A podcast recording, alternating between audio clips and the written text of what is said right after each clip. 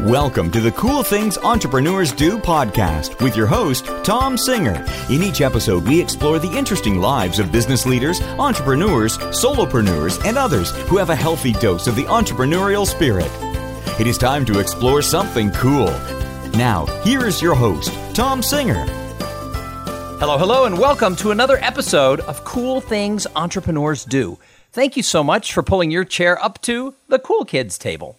I started this show about four years ago, a little more than that, with the idea of bringing a wide variety of people to share their ideas, their thoughts, their nuggets of information, because I believe that success leaves clues. And so if you're an entrepreneur or you want to be an entrepreneur, you need to get around people who are doing really cool things so that you can be inspired. And that's what this show is all about. And this episode is co-produced with the Austin Technology Council. This is the first of many episodes we're going to do where I'm going to be bringing you some of Austin's most amazing entrepreneurs and people who are really contributing to this entrepreneurisphere that is happening here in Austin, Texas. And it doesn't matter if you live in Austin, if you live in the Silicon Valley, New York, Denver, any of the tech centers, or anywhere else, you know that Austin is the place to be. And so I'm going to bring some of the coolest people onto the show. So today is no different. Today, I have Roz, Rob Kesmarek, and he is the managing director of Project two oh two. Now, Rob and, and the people he works with, they are transforming businesses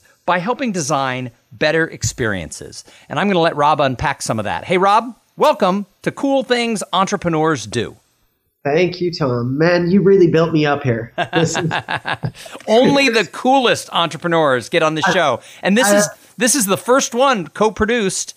Uh, once a month, I'm going to bring an episode that is co-produced with the Austin Technology Council. And so they put you on that short list of first people. So you got to be good, man. That's crazy, man. I feel Austin, the, the the pressure of Austin sitting on my shoulders squarely. The, the whole world and beyond is now looking to Rob for coolness of Austin Tech. So, yeah, so yeah. Rob, tell us a little bit about your business and what, what you all do. Sure. So um, Project two oh two right now, uh, we are transforming um, experiences. And, and what that means is, is we have three different areas that we're looking at. Um, we're mainly focusing on tech, but what we're doing is we're doing research and studying um, the reality of the current user base. So um, for entrepreneurs, I could pull it back into what that looks like in entrepreneurship, but it's really the psychology Met, melding with technology. The way I interact with Uber in uh, on a busy New York street is different than the way I interact with Uber um, on a slightly less busy Austin street. Um, so it's really examining what this what the social pressures are of that technology experience and redefining it and building it better um, and making it a more cohesive, uh, cohesive experience for, for users everywhere. We, we live in a world today where we interact with really cool technology at home. Um, and then we come into work and we are dealing with these clunky legacy systems that don't feel good and don't give you a good experience. Um, so we at Project two oh two have taken that on and we decided to wholeheartedly demolish that experience, that bad experience, and try and revolutionize it. You know, it's interesting, the example that you use. I don't think, I mean, I use Uber a lot. I travel all over the country because what I do for a living is I'm a, a professional speaker and corporate trainer. So I go into companies and talk to their teams about getting more potential, getting more potential out of the group. And uh-huh. I fly into these cities and I don't rent cars anymore. I use Uber constantly. But here's the thing that I've never thought about. Using Uber in Tulsa is actually different than using it in New York City. I've never thought about that, either from my side of that experience or their side of that experience. So can you go a little deeper about what you guys do to, to make that work? Yeah, sure. So so we work with, uh, God, just about every industry on earth, right? Um, but we have certain clients that we work with, and and what we'll do is we'll go plop down, we call it a, a, an E S I team. But what that really is, is it's a research team. They research what's happening on the ground. They um, observe the behaviors of the users in their natural environment, right? Um, and they also ask questions. So a lot of the times we go, we we ask questions, and stated behavior consistently again and again is different than observed behavior. Um, and that's really what sparked uh, a lot of this development and a lot of the stuff we do. It was looking at behavioral sciences meets um, computer science. Hmm. And now there's there's this whole different behavioral computer science group that's, start, that's starting to come out of this work that um, you know, has slowly begun, but there's an actual name for it now. So it's it's kind of coolness to me, because back in the day when I went to school, right, I was um, university, I was working on Y two K conversions at my university time. So um, thinking about psychology behind the systems was like, you know, nobody even thought about that uh, at the time. But now we're doing that, and that, you know, that observed behavior Um, is also piping back into entrepreneurship, um, especially here in Austin. So if you can imagine the typical entrepreneurship, the way that everybody thinks of it is, you know, um, somebody sitting in a garage comes up with this good idea. They um, start to build a feature in their, you know, either in their mind or on a piece of paper. What is what do the features of this good idea look like, or what are the what are the functions of this good idea if it's a hardware? Um, and then they figure out what technology they're going to use to build it. Um, and then they build it and they put it in the marketplace and they become billionaires and the rest of life is easier. Don't we all? Yeah, that's right. Yeah. Um, but the reality of the situation is what often happens is you fail. Uh, and you fail once and you have to go back to the drawing board and you have to re-envision the product and you have to do it over and over and over again. It's a process that exists. And that process is... failing, you know, you want to fail fast, but sometimes you don't. And you want to fail and you want to redevelop it and you want to re, re um, I guess, refine it, right? Um, but where Project two oh two sits, and, and really what sparked my interest about ever coming on to this Project two oh two um, philosophy was that if you could put that observed research behavior of that, that piece up front before you ever developed your features, Um, you could get a really clear idea of what you needed to plop in that particular industry to get it to succeed. So your your success rates were going to improve significantly over that, um, and that's and that's I think that came out of, you know, for me it was my first company was a service company, and that went that went well. We were just servicing what people needed, so we were completely adaptable. Um, my second company was a software that was a middleware. Um, and after my sale of that su- second company, I looked at it and thought, why was that experience of that middleware software, why was that different than the first one? And why why did it feel easier? You know, it actually felt a lot easier. And, and the reason was because I had been working with um, two, two large companies to develop uh, something that was similar, um a middleware piece, and I had used that concept for for uh, an engineering problem, and so I had known the the the industry and the observed behavior a, a little bit better than I did the first time. Um, and my third company that I came out with is is a completely is a bold next step, which is taking that concept to to the consumer market. Um, but that concept is what Project two oh two does on a routine basis. So were you always entrepreneurial as a kid? Were you the guy with the lemonade stand or selling baseball cards, stuff like that? Or is this something that came along after college? Oh, man, no. I, I was the kid that was selling golf balls at the golf course and walking uh, with my little wagon. And, and uh, both my brother and I had grown up in a pretty tight-knit family. And my, my brother is the managing partner now at, a, at an accounting firm. But he um, we both have this... this kind of entrepreneurial spirit. And we didn't, I don't think it's because both sides of my family were entrepreneurial. Um, I'm sure of that now, but there's, there's also little things like, you know, when we wanted something, we, we, my mom would basically say, well, I don't have the money for it. So you need to figure out, you know, so I sold, yeah, I sold uh, golf balls when I was a kid. I sold little mirrors to people in middle school for their lockers. I, I anything. There were numerous different things that I did along the way, but it was uh, monetizing things and how can I get a skateboard and how can I get other things. And um, my, you know, funny enough, my brother and I were both in it. So it was, he t- he chose a different route. I chose an entrepreneurial route. Yeah, but was, I work a lot with accounting firms and law firms, and to make it to managing partner, I mean, you would think, oh, accountants, well, they're, they're not that entrepreneurial, but to end up being in the management of these firms, whether it's a small firm or a large firm, I mean, you're a businessman. You got you got to be entrepreneurial. You got to pivot. You, you got to be willing to take risks. And so I think your brother's probably doing the same thing, just under a different umbrella.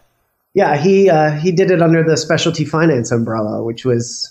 which was interesting for him. Subprime loans and subprime lending was a was a big market. And interestingly enough, that market um, functions just like it sounds fancy and everything else. It has the same problems that a standard brick and mortar store on the corner has. Um, and it's, yeah, it's just innovating and pivoting and refining, this kind of refining process. So you talked a little bit about failing and and and and you know figuring re- retooling the process and failing again. This comes up a lot when I interview people, and a lot of people from the outside who've never started and grown a company, or even in my case, I'm I'm a solopreneur. I work for myself, but I, I've failed many a times with many a, a path I've gone down. A lot of people think, oh no, failure, that would crush me. I can't have my own business. But almost everyone I talk to, talk to says they have failure along the way. So so let's talk about that. How important do you think it is to be okay with failure? So I think it, you have to. Oh, this is this is getting to the athlete in me, right? Um, I hate to fail. I hate it. I hate it. I hate it. But I love it at the same time. It's this love-hate relationship that I have with it, and I find that um, you know when you when you really put a lot of yourself into something, and when you really have a, a, a vested interest in something, and it fails. Man, does that feel terrible, right? um, but it, there's a part of it that I view as like a game. Like it's, I, I try to view this experience as a game, and how can I best win um, at it? And w- what do I need to change? And and I try to put, no, try to limit the amount of personal stock I put in a lot of things. Um, but also rest on my core values, right? So I, I think it's it's important to fail and refine and get back up and and um, continue to reinvent yourself, because you know we're we're on this earth a short period of time, and how much can you learn is the way that I've always gone about it. So for me, getting into something and stumbling and falling and breaking things is not um, that's a normality for me. So I had someone tell me one time that about stumbling and falling. They said, you know, do you have kids? And I said, yes. And they go, when they were a baby and they were trying to stand up and they'd take their first step and they'd fall, did you look at them and go, loser? You know, yeah, no, you were like, yay. Oh, that was so great. Yay. And he goes, that's what we need to do with people in their careers, whether they're an entrepreneur or they're an employee. You know, when they make those first little stumbles, we need to be like, yay, they tried something. Yeah. And I actually, so oddly enough, and, and I very rarely get into this, but uh, this, I was in a yoga class one time, and this guy from New York was there teaching it, which kind of contradicts yoga. But um, yeah, I understand New Yorker led yoga is the new trend. It's going to follow goat, goat yoga. The next thing is going to be New Yorker led yoga. Yeah. And I think, and I think it had some, for me, it popped a light bulb off, but I was sitting next to somebody and, and, um, they had never done it before. And I said, no, no, no, you got to do this. And it, you know, this is what it looks like. And I was trying to explain to them. And he looked at me and said, Rob, stay in your own vessel. Why are you trying to rob that experience from them? And for, for me, it was like, holy shit. Okay. I guess I'll be quiet. Right. But it also was like, yeah, anytime I try to prevent somebody from hitting the brick wall that I can see them heading towards, it prevents them from learning in life. And I think that's true to as little kids, as little trying to ride a bike. You know you're going to fall, um, but yet you do it anyway, right? And and sometimes um, I have a, a friend that's a psychologist, and she says the pain of change has to be less than the current pain. Mm. So if your current pain is is greater than the pain of change, you're going to change, right? Mm-hmm.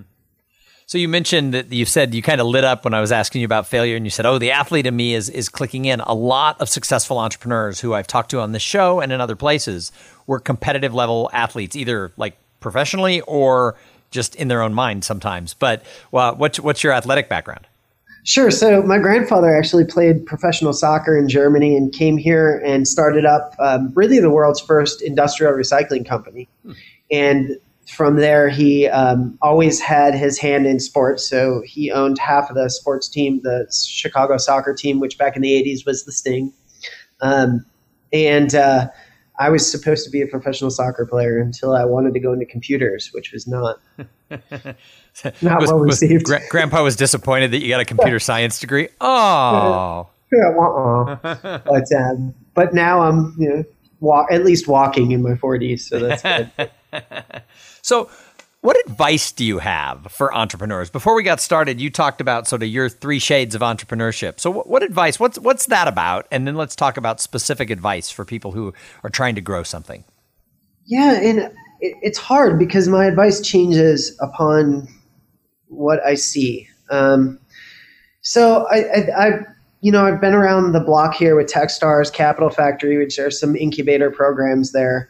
Um, and And I think that I always liked being like having people around me that were uh, what I felt like better at something than me. Um, and, and I liked to learn. And I think that that um, all, like the one thing I see is the ability to to learn. Um, some of the the people that have succeeded and kind of fought their way through this bubble that is entrepreneurship have always gone into it with a quest for learning and a scrappy nature. Um, so it's been kind of this fight and learn type of type of mentality. So that would probably be the one one consistent thing that I've seen throughout the industry is just, you know, you you only fail if you give up. Um, so just never give up, right? and, and then what are your sort of three sections of entrepreneurship?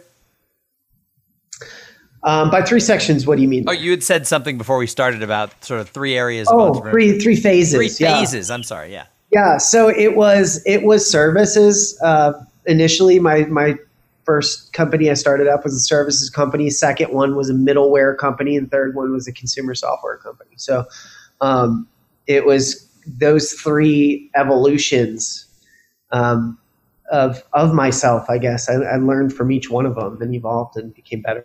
Do you think you're better in the third one because you were in the two other areas? No, I just think I'm making different mistakes.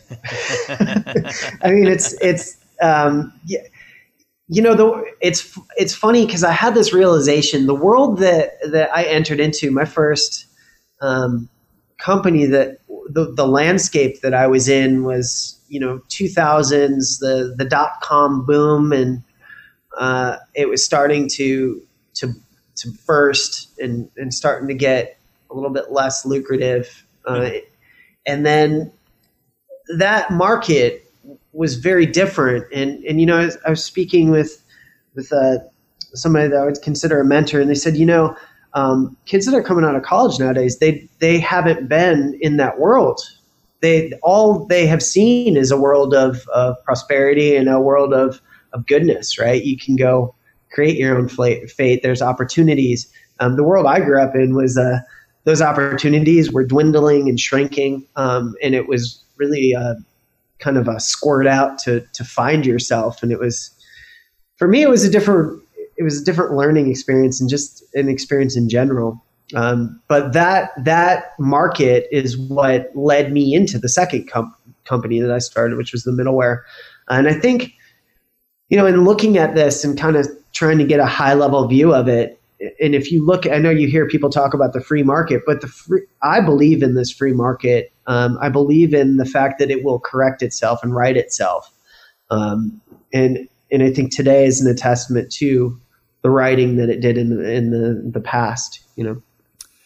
So one of the things I talk about in companies is is I talk about this gap that is real for most people, not for everybody, between potential and results. So, you know, I, I talk to people and most people tell me, yeah, I could probably be doing more in my career or with my company or with my team, or my team should be accomplishing more.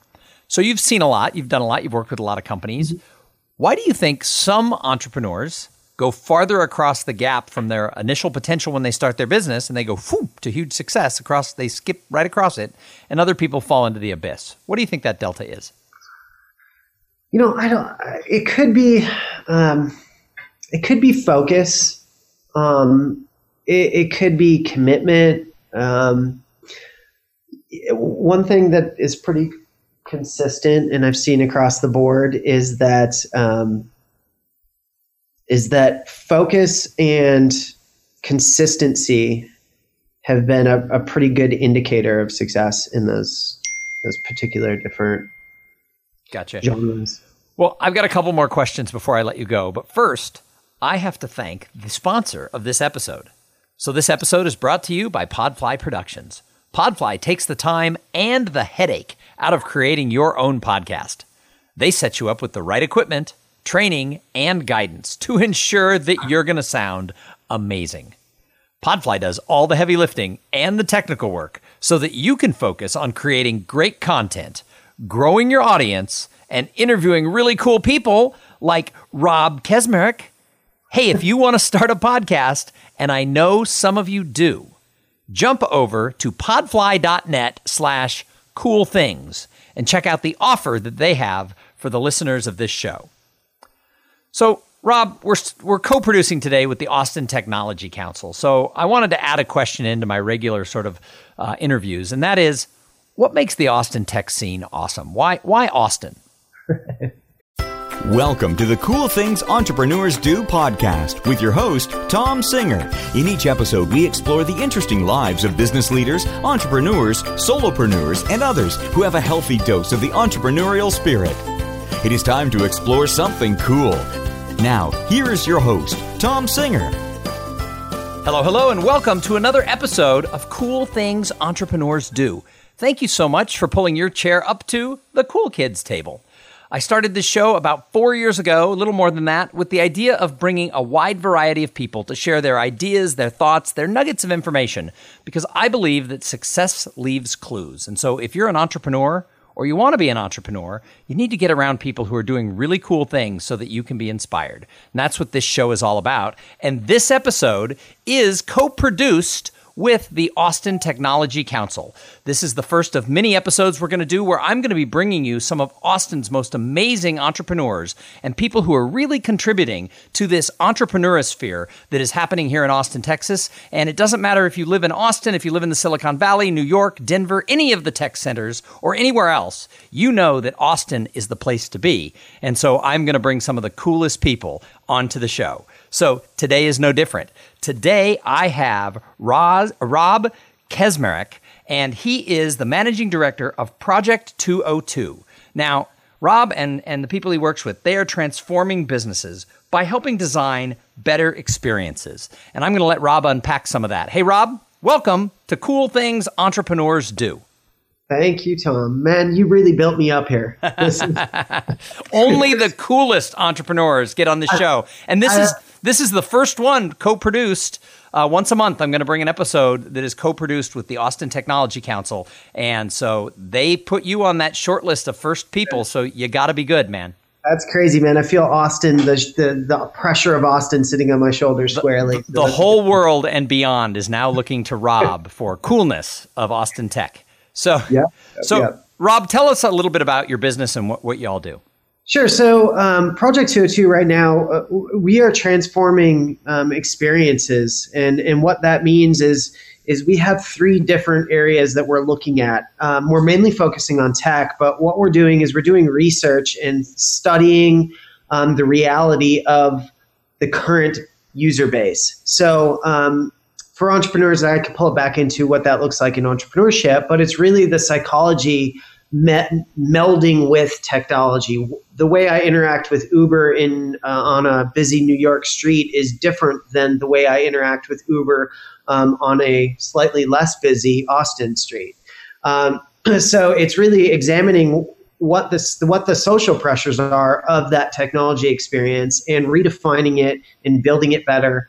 Um, and making it a more cohesive, uh, cohesive experience for, for users everywhere. We we live in a world today where we interact with really cool technology at home, um, and then we come into work and we are dealing with these clunky legacy systems that don't feel good and don't give you a good experience. Um, so we at Project two oh two have taken that on, and we decided to wholeheartedly demolish that experience, that bad experience, and try and revolutionize it.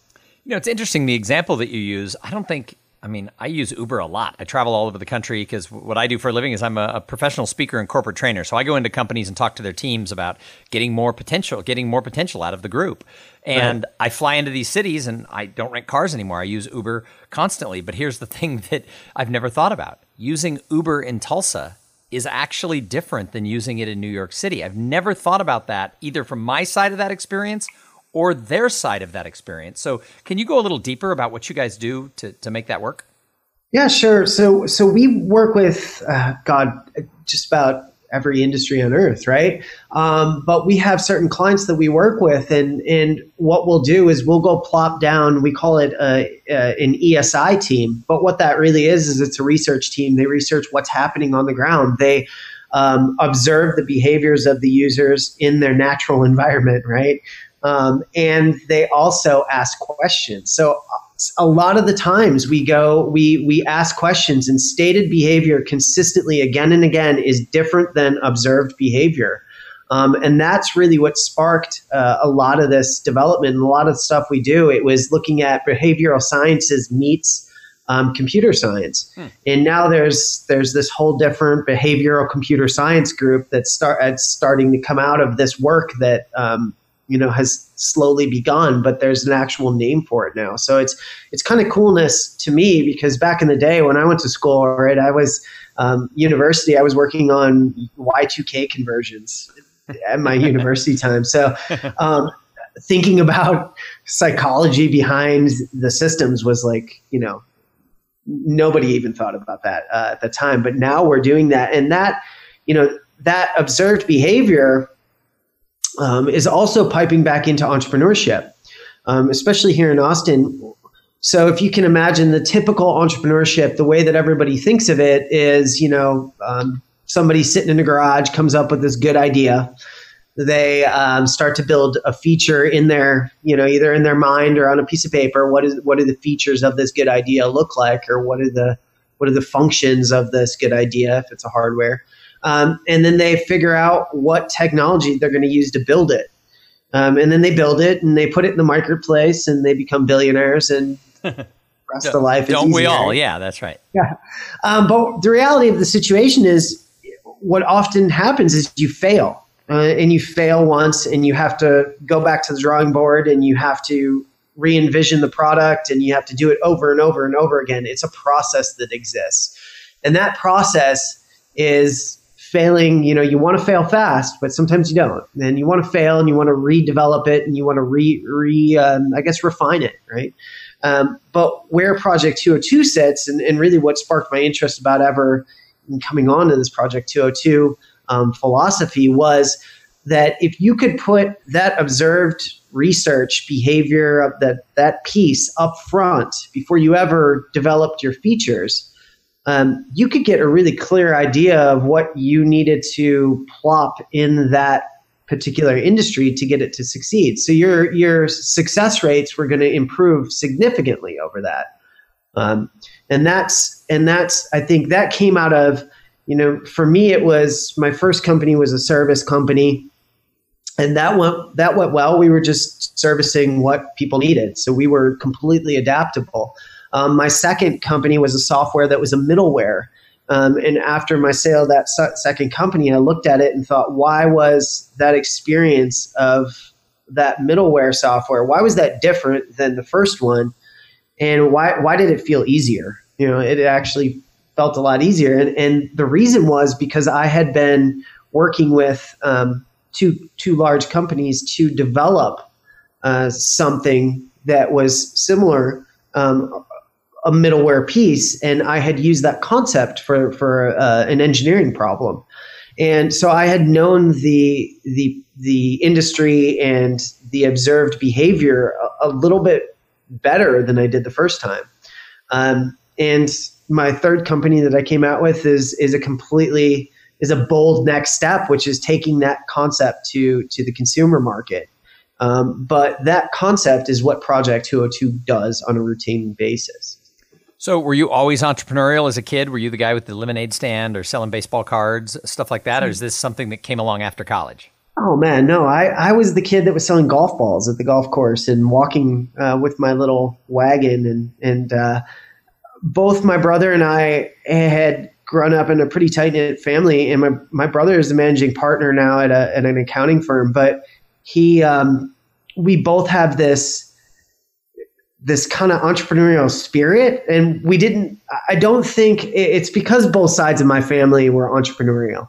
Um, I, I'm sure of that now, but there's, a, there's also little things like, you know, when we wanted something, we, we, my mom would basically say, well, I don't have the money for it. So you need to figure out, you know, so I sold, yeah, I sold uh, golf balls when I was a kid. I sold little mirrors to people in middle school for their lockers. I, I, anything. There were numerous different things that I did along the way, but it was uh, monetizing things and how can I get a skateboard and how can I get other things. And um, my, you know, funny enough, my brother and I were both in it. So it was, he t- he chose a different route. I chose an entrepreneurial route. Yeah, but was, I work a lot with accounting firms and law firms. And to make it to managing partner, I mean, you would think, oh, accountants, well, they're, they're not that entrepreneurial. But to end up being in the management of these firms, whether it's a small firm or a large firm, I mean, you're a businessman. You got you got to be entrepreneurial. You got to pivot. You, you got to be willing to take risks. And so I think your brother's probably doing the same thing, just under a different umbrella. Yeah, he uh, he did it under the specialty finance umbrella, which was... which was interesting for him. Subprime loans and subprime lending was a was a big market. And interestingly enough, that market um, functions just like it sounds fancy and everything else. It has the same problems that a standard brick and mortar store on the corner has. Um, and it's, yeah, it's just innovating and pivoting and refining, this kind of refining process. So you talked a little bit about failing and and and and you know figuring re- retooling the process and failing again. This comes up a lot when I interview people, and a lot of people from the outside who've never started and grown a company, or even in my case, I'm I'm a solopreneur. I work for myself, but I, I've failed many a times with many a, a path I've gone down. A lot of people think, oh no, failure, that would crush me. I can't have my own business. But almost everyone I talk to, talk to says they have failure along the way. So so let's talk about that. How important do you think it is to be okay with failure? So I think it, you have to, oh, this is, this is getting to the athlete in me, right? Um, I hate to fail. I hate it. I hate it. I hate it, but I love it at the same time. It's this love-hate relationship that I have with it. And I find that, um, you know, when you, when you really put a lot of yourself into something and when you really have a, a, a vested interest in something and it fails, man, does that feel terrible, right? um, but it, there's a part of it that I view as like a game. Like it's, I, I try to view this experience as a game and how can I best win um, at it? And w- what do I need to change? And, and I try to put, not, try to limit the amount of personal stock I put in a lot of things. Um, but also rest on my core values, right? So I, I think it's it's important to fail and refine and get back up and and um, continue to reinvent yourself because, you know, we're, we're on this earth a short period of time and how much can you learn is the way that I've always gone about it. So for me, getting into something and stumbling and falling and breaking things is not, um, that's a normality for me. So I had someone tell me one time that about stumbling and falling. They said, you know, do you have kids? And I said, yes. And they go, when they were a baby and they were trying to stand up and they'd take their first step and they'd fall, did you look at them and go, loser? You know, yeah. No, you were like, yay. Oh, that was so great. Yay. And he goes, that's what we need to do with people in their careers, whether they're an entrepreneur or they're an employee. You know, when they make those first little stumbles, we need to be like, yay, they tried something. Yeah. And I actually, so oddly enough, and, and I very rarely get into this, but uh, this, I was in a yoga class one time and this guy from New York was there teaching it, which kind of contradicts yoga. But um, yeah, I understand New Yorker led yoga is the new trend. It's going to follow goat, goat yoga. The next thing is going to be New Yorker led yoga. Yeah. And I think, and I think it had some, for me, it popped a light bulb off, but I was sitting next to somebody and, and, um, they had never done it before. And I said, no, no, no, you got to do this. And it, you know, this is what it looks like. And I was trying to explain to them. And he looked at me and said, Rob, stay in your own vessel. Why are you trying to rob that experience from them? And for, for me, it was like, holy shit. Okay. I guess I'll be quiet. Right. But it also was like, yeah, anytime I try to prevent somebody from hitting the brick wall that I can see them heading towards, it prevents them from learning in life. And I think that's true to as little kids, as little trying to ride a bike. You know you're going to fall, um, but yet you do it anyway, right? And and sometimes um, I have a, a friend that's a psychologist, and she says the pain of change has to be less than the current pain. Mm. So if your current pain is is greater than the pain of change, you're going to change, right? Mm-hmm. So you mentioned that you said you kind of lit up when I was asking you about failure, and you said, oh, the athlete in me is is clicking in. A lot of successful entrepreneurs who I've talked to on this show and in other places were competitive level athletes, either like professionally or just in their own mind sometimes. But well, what's, what's your athletic background? Sure. So my grandfather actually played professional soccer in Germany and came here and started up um, really the world's first industrial recycling company. Hmm. And from there, he um, always had his hand in sports. So he owned half of the sports team, the Chicago soccer team, which back in the eighties was the Sting. Um, and uh, I was supposed to be a professional soccer player until I wanted to go into computers, which was not not was, well received. Was, Grandpa was disappointed that you got a computer science degree. Oh, yeah, uh-uh. but um, but now I'm you know walk, at least walking in my forties, so that's good. So what advice do you have for entrepreneurs? Before we got started, you talked about sort of your three shades of entrepreneurship. So what, what advice, what's what's that about? And then let's talk about specific advice for people who are trying to grow something. Yeah, and it, it's hard because my advice changes upon what I see. Um, so I, I, I, you know, I've been around the block here with Techstars, Capital Factory, which are some incubator programs there. Um And and I think that I always liked being like having people around me that were uh, what I felt like better at something than me, um, and, and I liked to learn. And I think that that um, all, like the one thing I see is the ability to to learn. Um, some of the the people that have succeeded and kind of fought their way through this bubble that is entrepreneurship have always gone into it with a quest for learning and a scrappy nature. Um, so it's been kind of this fight and learn type of type of mentality. So that would probably be the one one consistent thing that I've seen throughout the industry. Is just you know you you only fail if you give up. Um, so just never give up, right? and, and then what are your sort of three sections of entrepreneurship?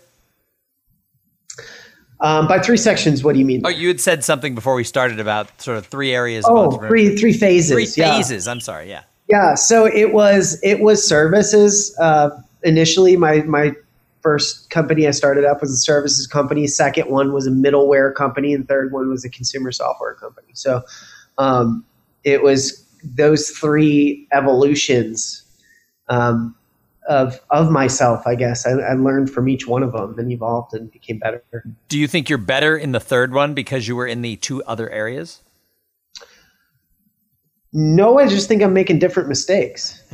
I mean, it's, it's, um, yeah, you know, the, it's, it's funny because I had this realization, the world that, that I entered into, my first um, company that the, the landscape that I was in was, you know, two thousands, the, the dot-com boom, and uh, it was starting to to to burst and, and starting to get a little bit less lucrative. Uh, and then that market was very different. And, and you know, I was, I was speaking with, with uh, somebody that I would consider a mentor, and they said, you know, um, kids that are coming out of college nowadays, they they haven't been in that world.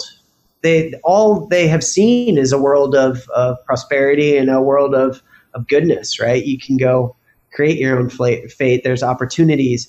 Um, the world I grew up in was uh, those opportunities were dwindling and shrinking, um, and it was really uh, kind of a squirt out to to find yourself. And it was for me, it was a different it was a different learning experience and just an experience in general. Um, but that that market is what led me into the second com- company that I started, which was the middleware. And I think, you know, in looking at this and kind of trying to get a high level view of it, and if you look, I know you hear people talk about the free market, but the free, I believe in this free market. Um, I believe in the fact that it will correct itself and right itself. Um, and and I think today is an attestament to the writing that it did in in the the past, you know. So one of the things I talk about in companies is is I talk about this gap that is real for most people, not for everybody, between potential and results. So, you know, I, I talk to people, and most people tell me, yeah, I could probably be doing more in my career or with my company or with my team, or my team should be accomplishing more. So you've seen a lot. You've done a lot. You've worked with a lot of companies. Mm-hmm. Why do you think some entrepreneurs go farther across the gap from their initial potential when they start their business, and they go whoop, to huge success across, they skip right across it, and other people fall into the abyss? What do you think that delta is? You know, I don't, it could be, um, it could be focus. Um, it, it could be commitment. Um, one thing that is pretty consistent, and I've seen across the board, is that, um, is that focus and consistency have been a, a pretty good indicator of success in those those particular different gotcha. genres. Well, I've got a couple more questions before I let you go. But first, I have to thank the sponsor of this episode. So this episode is brought to you by Podfly Productions. Podfly takes the time and the headache out of creating your own podcast. They set you up with the right equipment, training, and guidance to ensure that you're going to sound amazing. Podfly does all the heavy lifting and the technical work so that you can focus on creating great content, growing your audience, and interviewing really cool people like Rob Kesmerick. Hey, if you want to start a podcast, and I know some of you do, jump over to podfly.net slash cool things and check out the offer that they have for the listeners of this show. So, Rob, we're we're co-producing today with the Austin Technology Council. So I wanted to add a question into my regular sort of uh, interviews, and that is, what makes the Austin tech scene awesome? Why why Austin? Man, you know, I so I grew up in Chicago um, and and moved to Austin in what two thousand three, two thousand two, and Austin was a very different city than it, it than it it kind of is now.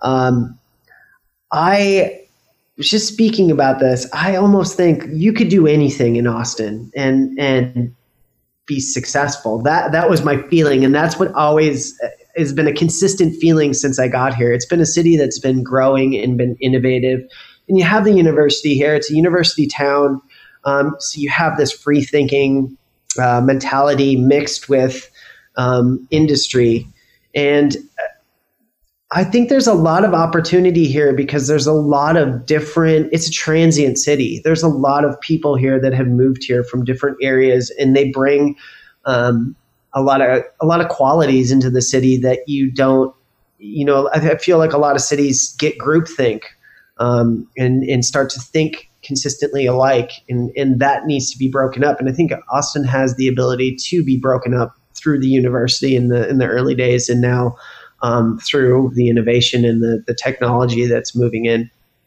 Yeah, and I think it is true that, you know, with, with so many people, I moved here in nineteen ninety-one, there were eight hundred thousand people in the greater area. There's yeah. now two point two or two point three million people in the greater area. And of course, we've built one road. So, uh, you know, so that, yeah. that's a, the traffic has become a, a big difference than it was twenty-seven years ago when I moved here. But well, And, and don't even get me started on that, because I think it's like a it's a technology problem. Traffic is a technology problem. Uh, but but, that, but, but with with all these people who moved here, even in ninety-one, it was a very welcoming city. Like, there are some cities that I had friends who moved to, and people said, "Oh, careful, because you didn't grow up there. You're not third generation. You didn't go to the local university." Well, I went to college in California. I wasn't a local kid. I had no ties to Texas at all, and people sort of opened up their hearts and their homes and were very friendly. And I think that still exists. As you fast forward to now a town of over two million, I think it's it's very welcoming. But I saw Doctor Stephen Tomlinson speak the other day, and he was talking about this culture for tech in Austin. But he said it's a two-way street. We're welcoming you to come and start up and be part of us, but we also have this expectation of people uh, who come to Austin. And so what do you want to get involved with? What do you want to do? Do you see that? Do you see people who come here want to serve Austin and serve the greater good?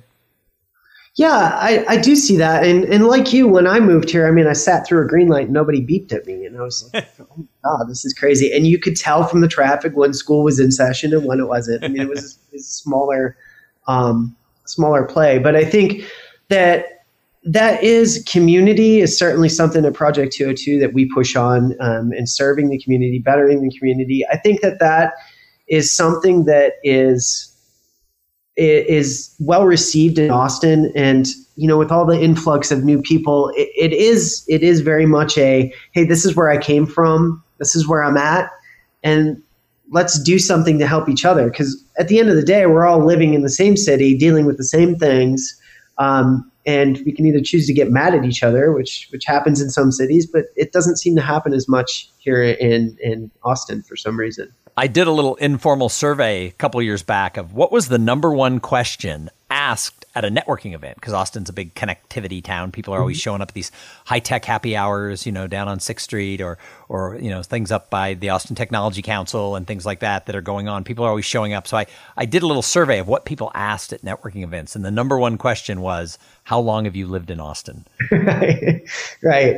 And, and, uh, It's when I first moved here, I found a local Austin group that it just through stumbling around. But those the people that were originally from Austin or had been here a really, really long time, they would always point you to these little like hole in the wall things that you would have no clue existed. And you would go there and it would have, be this great experience. And um, those little things were amazing. And now I feel like um, Austin has new cool little things that the people from who have lived in Austin are now finding from the people that are moving to Austin what cool, cool new things are popping up. So it's this kind of hand helping hands type of. Yeah, uh, absolutely. And there's constantly new restaurants that people are telling me. And I'm like, I've never heard of that. I used to know every yeah. restaurant in town. It's like, I've never heard of these restaurants. So uh, yeah. it, it is a town that is that is growing and stuff like that. So it's, it's I, I've been here a long time. I don't I don't plan to go anywhere soon. So, Rob, I call the show Cool Things Entrepreneurs Do. What's the coolest thing you're doing these days? Oh, geez. Well, I, I think that now that um, I've been putting on this this behavioral computer science hat, um, I've been doing a lot of research around and even just reading anything I can read, but also looking at myself and wondering why I buy the things I buy and why I do the things I do. Um, and starting to question um, what those, why those things are happening, um, and it, uh, I think it's given me some insight into why I make decisions and and how I make decisions, and um, it, it's it's consuming technology, why I consume the technology I consume, and why I don't um, consume other forms of technology is kind of one of these things I've been looking at nowadays. So studying my social media habits. Which we all probably should do on, on some level. So Rob, I love to ask entrepreneurs who come on this show, I love to ask them who out in the world of entrepreneurs they admire, because I really believe that great entrepreneurs, people who are truly sort of uh, the people with that spark inside them, I, I think they're observers. And so I like to ask, who do you see out there, whether it's local or national or international, where you say, she or he, they're doing the cool stuff?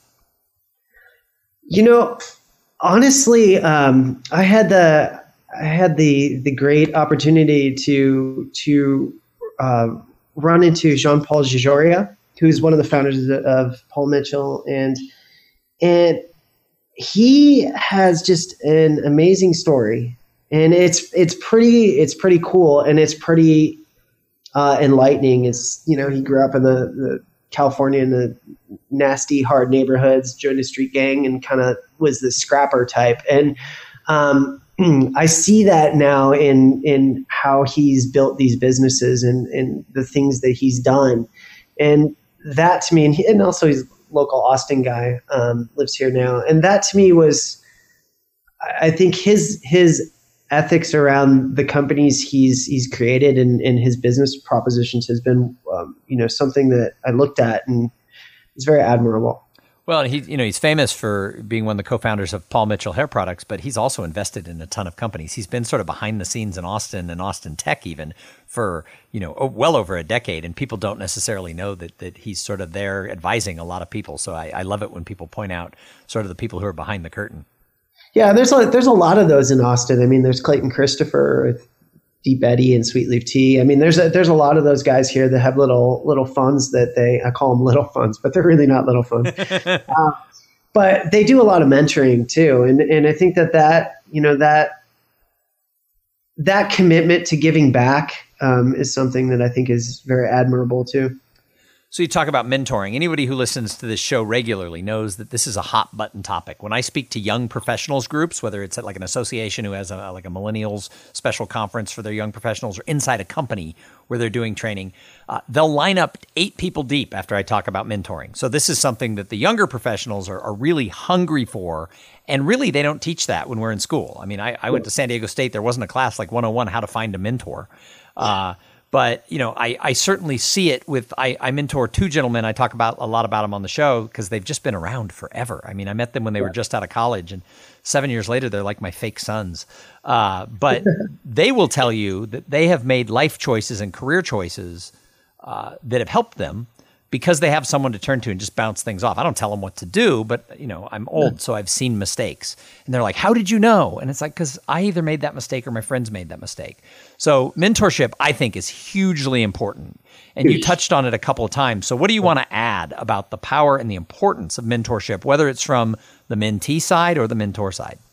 So I think that the way we typically view mentorship is I am um, looking to uh, almost like I, I would get a C-level uh, executive to mentor me to be a C-level executive. And I think that in some ways I agree with that, in some ways I don't, but um, I, I did a mentorship program with David Lockwood, who's a, you know, C E O of Cobham, and and that uh, and and I know our the Project two oh two C E O David Lancashire did one with Alan Sugar um, when he was out of business school, and I think that that was the old way of doing it. I think I have now I look at mentorship like I have the people that help me make um, a, a rounded a well-rounded decision. So I mentor people that are younger than me, and I feel like those people that are younger than me mentor me inadvertently, right? And, and, and that's it, what I like, that's what I say about Nick and Jake. They have no idea that I learn as much from them as they learn yeah, from me. It's it's like this. So it's it's not a top-down approach to mentoring. I think that mentoring is get a group of people that can give you a, a well-rounded view on your gaps. I always look for my gaps. Where am I, what am I missing? Um, you know, and and where am I, um, kind of stumbling. I even even on this interview today, I have one of one of my guys, Jeff Shoemaker, who's in here, and and he's listening to me. And afterwards, I'm going to ping him on what did I miss, what what came across wrong. Um, you know, I think it's that constant um, evolving, wanting to better um, yourself that you you should go about. And I think mentoring is is is the only way you get a perspective on that. And I want to add that, like, I also, in addition to the people I mentor, I've had great mentors along the way. But then for the last five years, I've also had sort of a peer-to-peer mastermind group, which really all they are is my equals. And we have a little foursome that is like each other's board of directors for our businesses. And we basically mentor each other. I mean, I don't make really big decisions. Uh, you know, if I'm changing my website or a brand new video, I don't I don't publish the big things without them going, oh, why don't you do it this way? And vice versa. So we're all very involved in that. And they've all been on this show at one time or another. But it is it is very true that there's different ways to get mentor. It can be peer-to-peer. It can be older to younger. It can be younger to older. Uh, it can be across industry lines. You don't have to be in the same industry. So I, I think it's just a really important topic. And because you touched on it, I wanted to bring it back up. Yeah, no, and I think the non-industry, non-specific industry is going to be a good one too, because that helps you get different perspectives from different areas. People have different pressures in different areas too. Yeah, get you out of your bubble, if you will. Yeah, yeah, exactly. So exactly. Rob, I've really enjoyed having you on the show. Thank you for giving your time. Do you have any last words of wisdom for the people who are listening? Oh, geez, you're going to tee me up like that. Um, no, just keep on fighting. I mean, uh, keep on, keep on trucking, you know. Well, Rob, thank you so much for being on the show. And thank you to everybody who tuned in. If it wasn't for the audience, there'd be no reason for the show. And I have enjoyed doing cool things entrepreneurs do for now well over four years and four hundred episodes.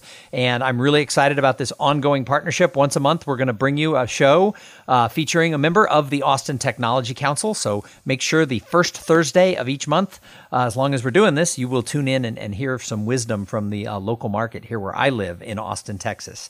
So, uh, if you like the show, jump over to iTunes and subscribe. Uh, leave one of those review comments. Uh, no other reason than it just makes my day better when someone leaves a positive comment. Uh, if you want to find out more information about me, if your company is having issues and you need to bring a speaker in to sort of motivate and get people focused on potential or on how to get more engaged in your community, go to tom singer dot com, T H O M S I N G E R dot com. And I'm on all the social medias, uh, including the show has its own Twitter page, at Cool Podcast.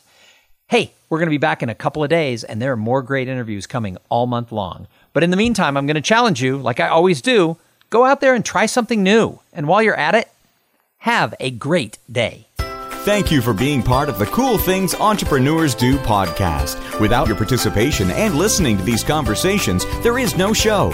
Connect with Tom at tom singer dot com and follow him on Twitter at, at tom singer.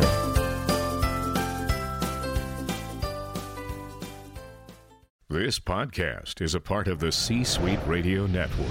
For more top business podcasts, visit c suite radio dot com.